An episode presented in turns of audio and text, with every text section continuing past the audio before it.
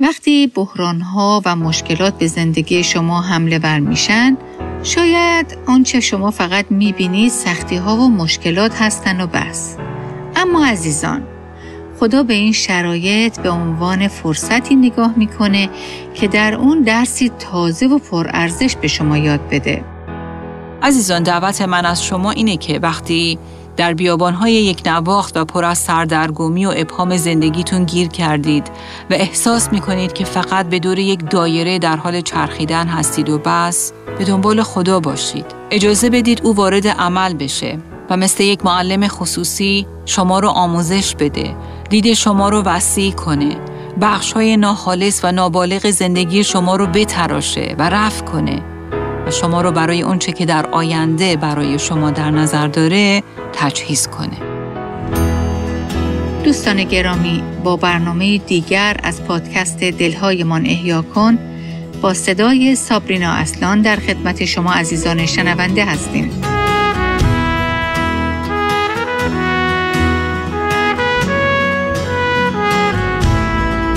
همونطور که در برنامه های قبل دیدیم بیابانهای زندگی اوقات ناخوشایند و نامطلوبی هستند که علا رقم دشواری و سختیاشون ما رو به طور موثری برای اهداف خدا تربیت و آماده می‌کنن.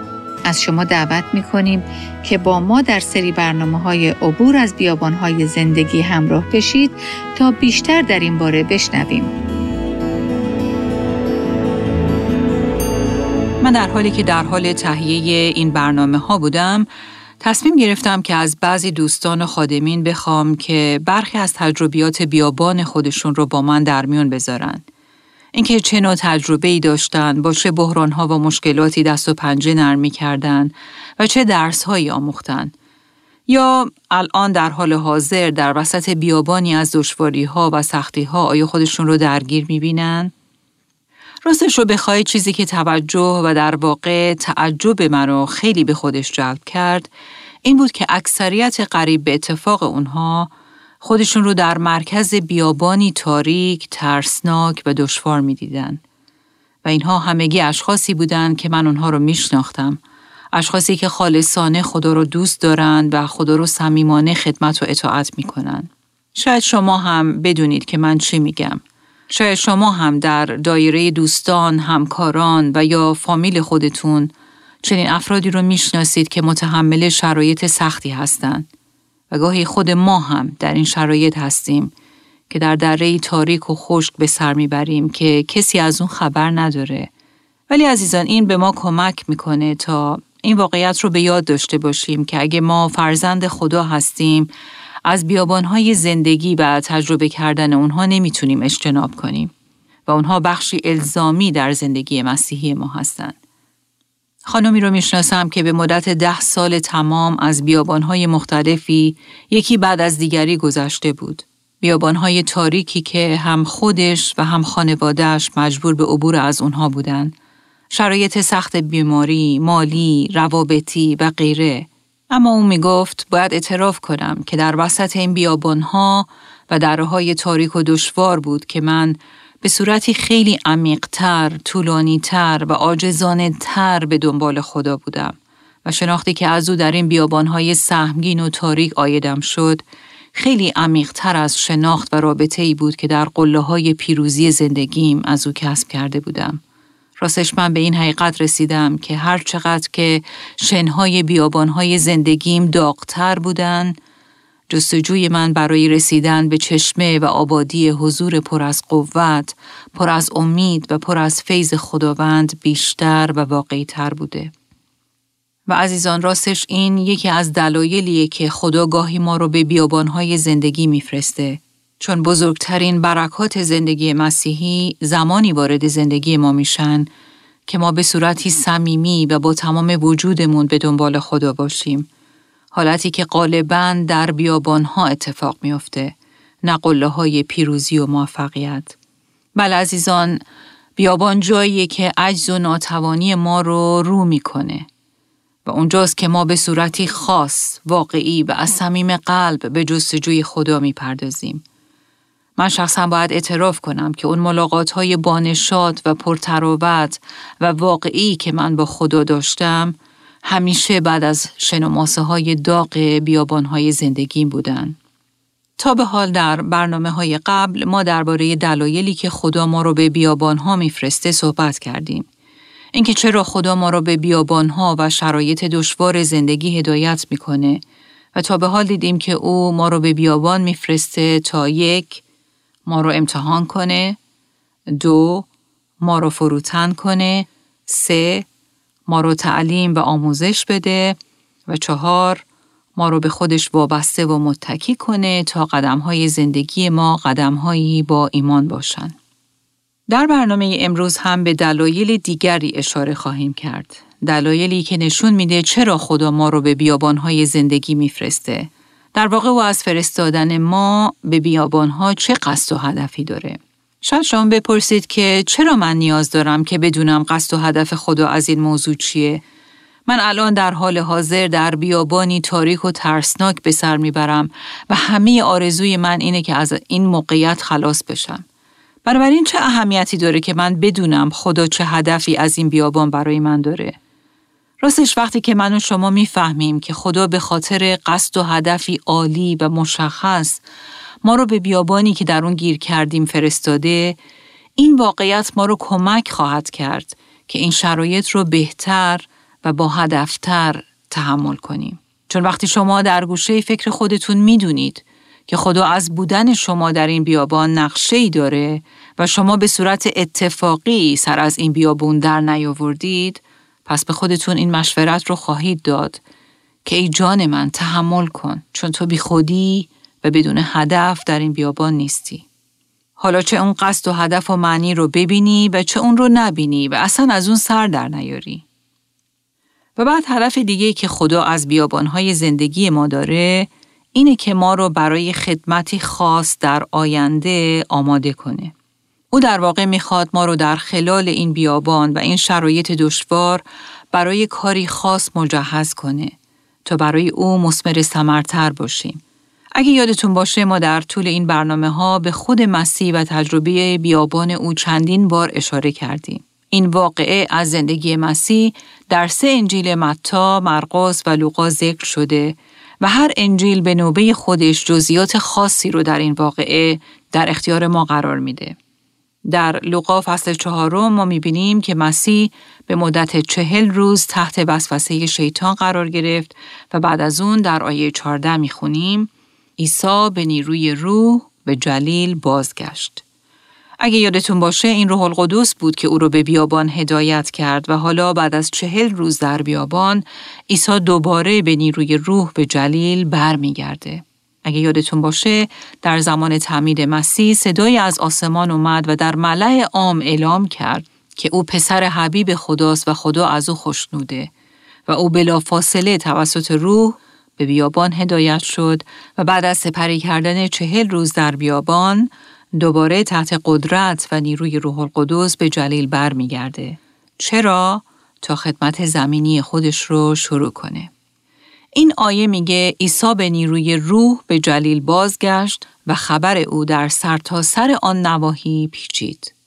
او در کنیسه های ایشان تعلیم می‌داد و همه وی را می ستودند. عزیزان اگه من و شما هم ایماندار به مسیح هستیم پس خدا ما رو هم به خدمت خونده. خدا می‌خواد من و شما رو به کار ببره با راه ها و روش ها و خدماتی که در فکر ما نمی گنجه. و او برای اون خدماتی که برای ما در نظر گرفته تا در آینده اونها رو برای او انجام بدیم ما رو به بیابانهایی میفرسته تا در اونجا ما رو برای اون خدمت خاص آماده و تجهیز کنه. و سوال اینه که آیا من و شما می‌خوایم با قدرت جسم و قدرت های انسانی خودمون و با روش های طبیعی خدا رو خدمت کنیم و یا ما به دنبال خدمتی هستیم که با قدرت فوق طبیعی روح القدس عجین شده. و عزیزان این خدمت فقط محدود به خدمات کلیسایی نیست. من و شما در حکم یک همسر در رفتار با شوهرانمون در حکم یک مادر در تربیت فرزندانمون در نظافت و آشپزی و بالاخره حتی در کارهای روزمره به قوت و پری روح القدس نیازمندیم. بله عزیزان من و شما در محیط خارج از خونه، در محیط شغلی، در همسایگی و در میان فامیل و آشنایان برای منتشر کردن عطر مسیح و جلال دادن نام او به قوت و پوری روح القدس نیازمند هستیم. غالبا در بیابانهای زندگی که ما برای این اهداف تجهیز میشیم. در بیابان هاست که خدا ما رو برای خدمات آینده که برای ما در نظر گرفته ما رو میتراشه و آماده و مجهز می‌کنه. در بیابان هاست که به ما یاد میده تا بر قوت روح القدس متکی بشیم. ما می‌بینیم که این موضوع درباره یحیای تعمید دهنده هم مستاق داشت. در انجیل لوقا فصل اول آیه 80 می‌خونیم آن کودک یعنی یحیی رشد می‌کرد و در روح نیرومند می‌شد و تا روز ظهور آشکارش بر قوم اسرائیل در بیابان به سر می برد. یحیی در اون بیابان در تنهایی و انزوا چی کار می کرد؟ بله در اون بیابان خدا او رو برای خدمتی که در آینده برای او در نظر گرفته بود آماده می کرد.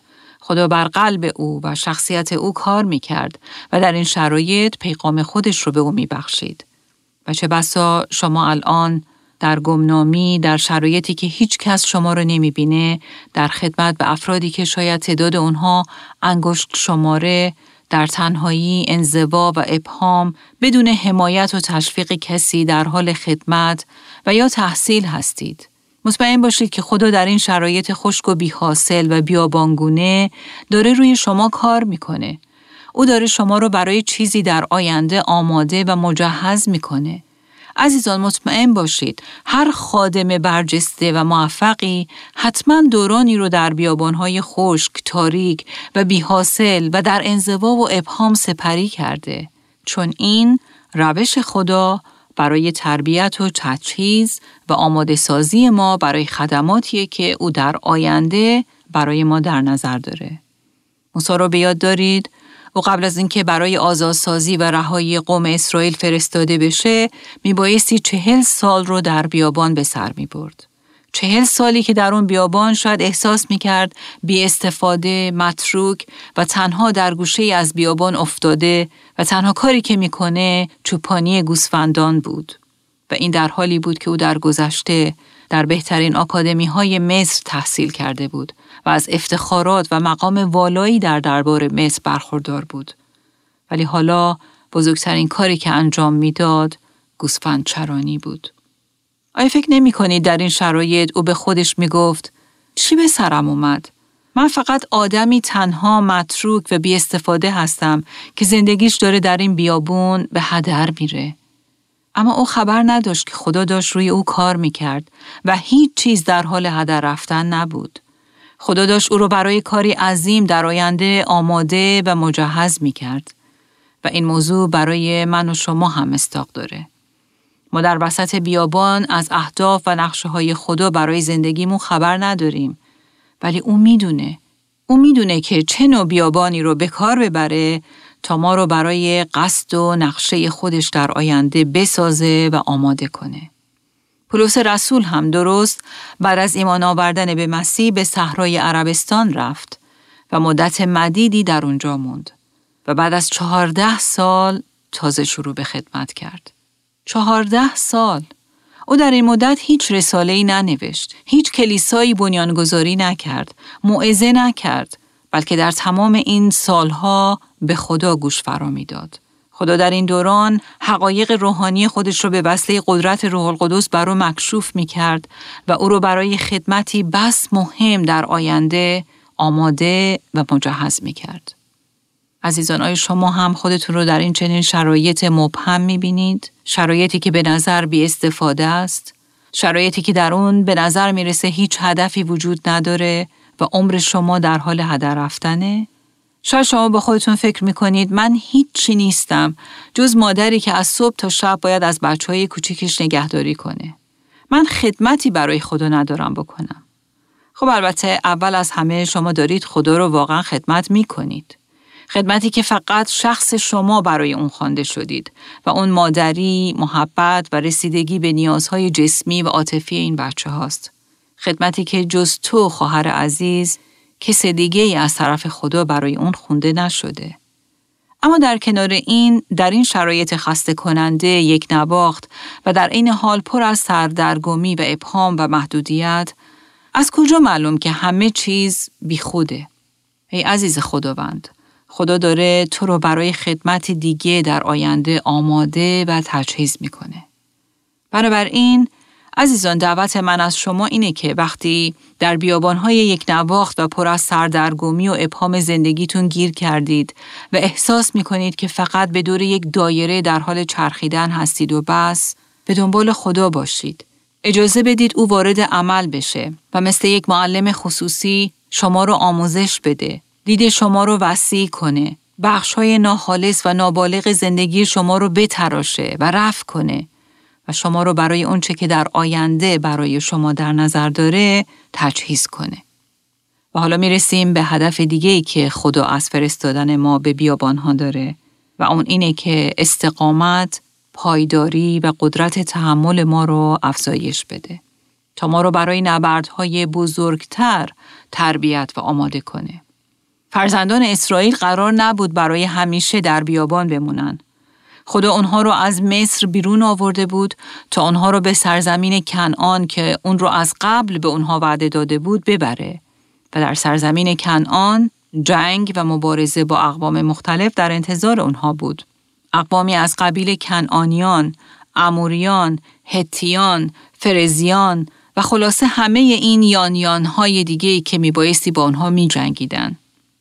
قوم اسرائیل وقتی از مصر خارج شدن اصلا برای رویارویی با این اقوام و جنگیدن با اونها آمادگی نداشتن. برای همین خدا اونها رو به بیابان میفرسته تا آنها رو برای جنگ آماده کنه. چطور؟ با ورزش دادن ایمان و زیاد کردن قدرت پایداری و استقامت و تحمل اونها.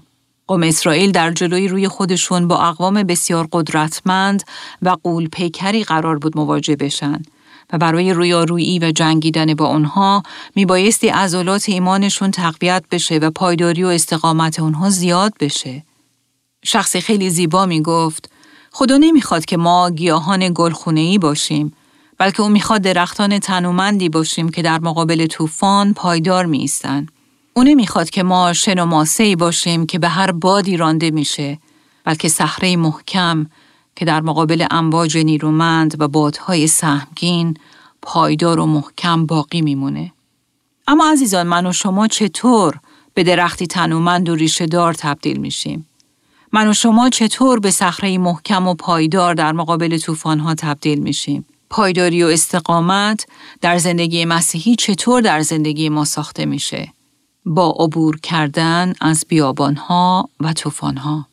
و من مطمئن هستم که اگه شما ایمانداری مسیحی هستید، این حقیقت رو چشیدید که این سختی ها، رنج ها و دشواری های زندگی ما بودند که سطح پایداری و استقامت ما رو زیاد کردن، ما رو رشد دادن، ما رو ورزیده کردن و ما رو خیلی بالغتر از پیش کردن. راستشگاهی من به مشکلات و سختی های مثلا 20 سال پیش نگاهی میندازم و به خودم میگم اون شرایط سخت و مشکلاتی که اون موقع با اونها دست و پنجه نرمی کردم چقدر آسونتر و راحتتر از اون چه الان با اون درگیر هستم بودن. چرا؟ چون خدا قدرت استقامت و پایداری ما رو در خلال اون مشکلات زیادتر کرده و سطح تحمل ما رو بالا برده.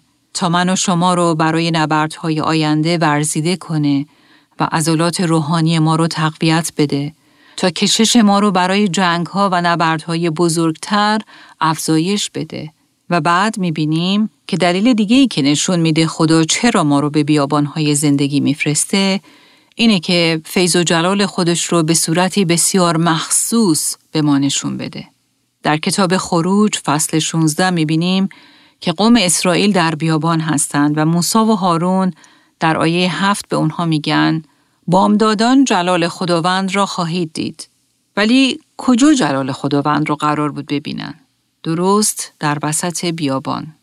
کلام خدا در آیه ده ادامه میده پس در همان حال که هارون با تمامی جماعت بنی اسرائیل سخن می گفت، ایشان به سوی صحرا می نگریستند که هان جلال خداوند در ابر ظاهر شد. بله وقتی ما در بیابان یا صحرا هستیم غالبا در اونجا هیچ نور دیگه ای مثل نور چراغهای شهر دیده نمیشه و برای همین نور ستارگان خیلی واضحتر قابل رویته. انگار که آسمان از هزارها هزار ستاره پر شده. آیا وقتی ما در شهر هستیم، در آسمان ستارگان کمتری وجود دارند؟ قطعا نه. ولی واقعیت اینه که تاریکی قلیز بیابان باعث شده که نور این ستارگان خیلی واضحتر و زیباتر قابل مشاهده بشه. جلال و شکوه خداوند هم در تاریکی قلیز بیابان طوری برای قوم اسرائیل قابل مشاهده شد که در شرایط دیگه خارج از بیابان تا به حال اون رو تجربه نکرده بودند. اونا خدا رو به این صورت ندیده بودند. در بیابان بود که اونها به تجربه کاملا متفاوت از دیدن فیض و جلال خدا نائل شدند. بسیاری از شما با فصل چهلم کتاب اشعیا آشنایی دارید. در آیه سه از فصل چهل در کتاب اشعیا می‌خونیم صدایی ندا می کند. راه خداوند را در بیابان مهیا سازید و طریقی برای خدای ما در صحرا هموار سازید. چرا؟ چون خدا می‌خواد که با قوم خودش در بیابان ملاقات کنه. این بخش از کلام خدا در آیه پنج ادامه میده آنگاه جلال خداوند آشکار خواهد شد و تمامی بشر با هم آن را خواهند دید. و جالبه که خدا در بیابانهای زندگی نه تنها حضور پرجلال خودش رو بر ما به شکلی بسیار خاص آشکار می‌کنه بلکه دیگران هم جلال و شکوه حضور او رو در زندگی ما خواهند دید. همانطور که این آیه میگه تمامی بشر با هم آن را خواهند دید. و آیا آرزوی من و شما به عنوان ایمانداران به مسیح این نیست که دیگران او رو در زندگی ما ببینند و اعتراف کنند چه خدای پرجلال و شگفت انگیزی رو ما میپرستیم؟ واقعیت اینه که وقتی دیگران ما رو در عمق دردها و بحرانهای زندگی می‌بینن و متوجه میشن که ما در این شرایط سخت در حال دریافت فیض و آرامش فوق از درک خدا هستیم براشون این سوال پیش میاد که این چه خداییه که اینها رو در قعر دشواری های نفسگیر زندگی این چنین آرامشی داده. اینجاست که اونها با کنجکاوی مجذوب خدای ما میشن و جلال او رو مشاهده می‌کنن. راستش وقتی که ما درگیر مشکلی نیستیم و زندگی ما وفق مراد پیش میره و وقتی هیچ طوفان و چالشی زندگی ما رو تهدید نکرده برای دیگران موقعیتی پیش نمیاد تا درباره خدای ما آرامش او بزرگی و برتری او کنجکاو بشن ولی وقتی اونها ما رو در وسط بیابانی هولناک می‌بینن و وقتی عمل و دست پرجلال خدا رو در این بیابانها، بحرانها و های زندگی ما هم می‌بینن، اونجاست که به عظمت و شکوه و برتری مسیح هم پی می‌برند. وقتی اونها می‌بینن که ما در حال عبور از بیابانهای خشک، بیحاصل و تاریک زندگی هنوز در آرامی و سلامتی و با ایمان و اعتماد خدا را میپرستیم و حمد می‌خونیم، در اونجاست که اونها شاهد جلال خدا در زندگی ما میشن. در اونجاست که اونها زیبایی و شکوه خدای امین و با وفا رو در روحیه ما، در سخنان ما، در قیافه ما می‌بینن بله شرایطی که نه فقط خود ما شاهد فیض عظیم و پرشکوه مسیح هستیم بلکه اونها هم به وضوع جلال و شکوه این خدای حقیقی رو در زندگی من و شما می‌بینن. کلام خدا در اشعیا فصل 35 آیات یک و دو هم میگه بیابان و خشکزار شادمان خواهد شد و صحرا به وجد آمده آنان جلال یهوه را خواهند دید و شکوه خدای ما را مشاهده خواهند کرد. و عزیزان، این در واقع هدف اصلی بیابانهای زندگی ماست. هدف اصلی من و شما این نیست که زندگی خود محور داشته باشیم که ما در مرکز اون باشیم و همه چیز به دور ما بچرخه. بله زندگی ما به عنوان یک ایماندار به دور ما، به دور راحتی ما، آسایش ما، خوشحالی ما، زندگی پر از فراوانی مالی و سلامتی جسمی ما نمیچرخه. بلکه هدف اصلی ما اینه که زندگی ما توجه دیگران را به مسیح و جلال و شکوه و بسندگی و کفایت او جلب کنه.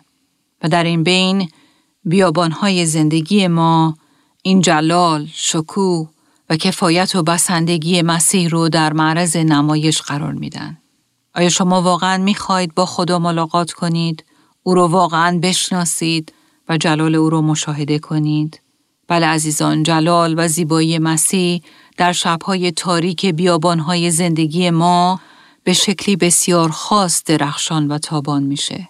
قوم اسرائیل در وسط بیابان جلال خدا را مشاهده کردند و عزیزان من و شما هم در تاریکی قلیز بیابانهای زندگیمون طوری جلال خدا و زیبایی او رو می‌بینیم که در شرایط دیگه خارج از بیابان اون رو تجربه نکردیم. تجربه که فقط در بحرانها و تاریکی های زندگی قابل چشیدنه. در کتاب تصنیه فصل 32 ما می‌بینیم که موسی به قوم اسرائیل این موضوع رو یادآوری می‌کنه که خدا چطور در طول چهل سالی که اونها در بیابان سپری کرده بودند همه نیازهاشون رو رفع کرده بود و اونها رو به هیچ وجه وا نگذاشته بود. موسی در تصنیه فصل 32 آیه ده میگه او یعنی یهوه اسرائیل را در بیابان خشک و سوزان یافت، او را در بر گرفت و از او مراقبت کرد و مانند مردمک چشم خود از او محافظت نمود. بله خداوند در تمام طول این چهل سال در این بیابان بائر و برهود و خشک و سوزان قوم خودش رو احاطه کرده بود و مثل مردمک چشم خودش از اونها با امانت و وفاداری مراقبت کرده بود. این آیه ادامه میده درست مانند عقابی که جوجه هایش را به پرواز در می آورد و بالهای خود را می گشاید تا آنها را بگیرد و با خود ببرد او قوم خود را خودش رهبری نمود و هیچ خدای دیگر با آنها نبود. خداوند به آنها کوهستانهای حاصل خیز بخشید تا از محصول آنها سیر شوند. او به ایشان اصل از میان صخره و روغن از میان سنگ خارا داد. در کجا این همه رو برای قوم خودش کرد؟ در وسط بیابان. و عزیزان روزی می‌رسه که من و شما هم شهادت خواهیم داد که در بیابانهای تاریک زندگی من هم خدا اونجا بود. مرا هیچ وقت وا نذاشت بلکه مرا با نیکویی، وفاداری و امانت خودش در اون بیابان احاطه کرد و مثل مردمک خودش از من محافظت کرد. من در اونجا زیبایی و شکوه مسیح رو دیدم. جلال و شکوهی که هیچ وقت قبلا در اوقات آسایش و فراوانی زندگی خارج از بیابان ندیده بودم.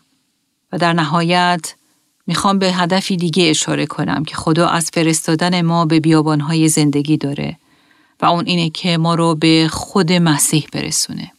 وقتی ما به تجربه بیابان قوم اسرائیل در عهد عتیق نگاه می‌کنیم می‌بینیم که خدا در بیابان برای اونها تدارک دید و فراهم کرد. ولی چه چیزی برای اونها فراهم کرد؟ بله وقتی اونها گرسنه شدن برای اونها از آسمان نان فرستاد.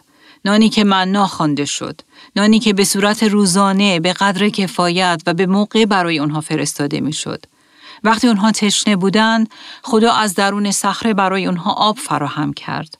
او در ستون ابر حضور دائمی و همیشگی خودش رو بر آنها جلوگر کرد و همه اینها تصاویری از مسیح در عهد عتیق هستند.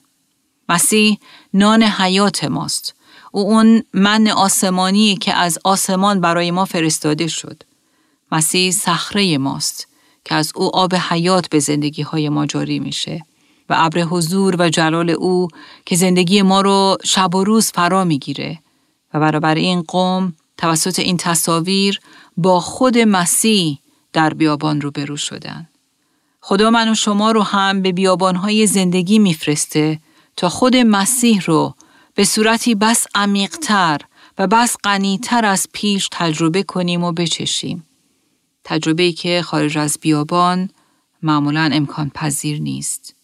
در واقع در بیابانهای زندگی ما به گنجی برمیخوریم که گویا تا به حال در زندگیمون دفن شده بود و از نظر ما پنهان بود و این گنج خود خود خود مسیح نجات دهنده و خداوند ماست. عزیزان آیا من و شما می خواهیم که مسیح رو واقعا بشناسیم، او رو بچشیم و از نهر خوشی و حیات او بنوشیم؟ آیا می خواهیم محافظت، مراقبت، تدارک، آرامش و قدرت او رو تجربه کنیم؟